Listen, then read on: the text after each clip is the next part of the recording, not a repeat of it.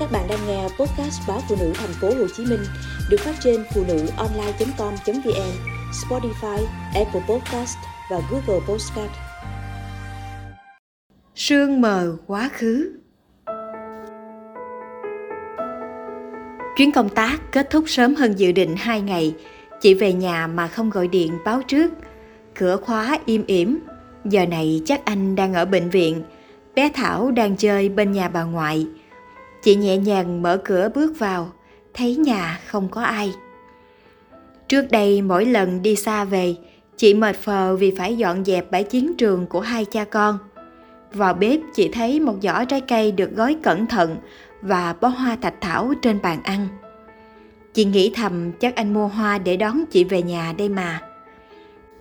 Còn giỏ trái cây có lẽ là do bệnh nhân biếu, anh chưa kịp cho vào tủ lạnh. Chị vừa nghĩ vừa tủm tỉm cười, không biết sao dạo này anh lãng mạn thế, còn bày vẽ mua hoa nữa chứ.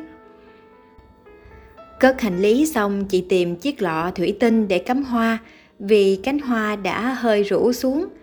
Hoa thạch thảo không phải loài hoa chị thích, nhưng vì anh yêu nó nên dần dần chị cũng thấy thích theo. Chồng chị còn lấy tên loài hoa ấy đặt tên cho con gái – Gần 6 năm từ ngày yêu nhau, ngày lễ nào anh cũng tặng vợ hoa thạch thảo. Chẳng cần biết chị có thích hay không. Tính anh là vậy, cứ nghĩ mình thích cái gì là vợ thích cái đó. Anh mê màu xanh nước biển, thế là tất cả quà tặng chị đều có màu đó. Không chỉ vậy, từ màu sơn đến đồ dùng trong nhà, anh đều chọn màu xanh. Dù nhiều lúc chị chạnh lòng, nhưng vì yêu anh, chị quen dần với sở thích của chồng. Chị vừa cắm hoa xong thì anh về, chẳng kịp hỏi thăm vợ nửa lời, anh vội vã lấy giỏ trái cây và khựng lại khi nhìn thấy lọ hoa thạch thảo trên bàn, giọng lý nhí, sao em lại? Rồi anh im lặng. Chị chưa kịp hiểu đã xảy ra chuyện gì, quay lại nhìn thì anh đã ra đến cổng.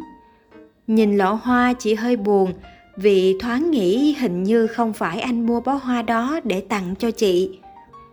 Tối hôm đó, anh vui vẻ như thường. Tiếu tích hỏi thăm vợ, nên chị không hỏi tỉ mỉ chuyện lúc chiều. Chị nghĩ chắc anh có việc đột xuất nên mới vội như vậy.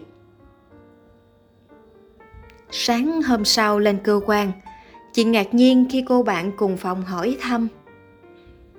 Vừa đi công tác về lại làm dỗ có mệt lắm không? Nhà chị hôm qua không có dỗ. Thấy thái độ của chị, cô bạn kể, chiều hôm qua thấy chồng chị thắp hương ở một ngôi mộ trong nghĩa trang thành phố. Gặp bạn chị, anh nói nhà mình có dỗ. Cả buổi hôm đó chị đứng ngồi không yên, vì ngày dỗ bên đội chị đều nhớ. Gia đình chị thì có phần mộ nào ở nghĩa trang đâu. Nghĩ đến chuyện chiều qua, chị không khỏi băn khoăn.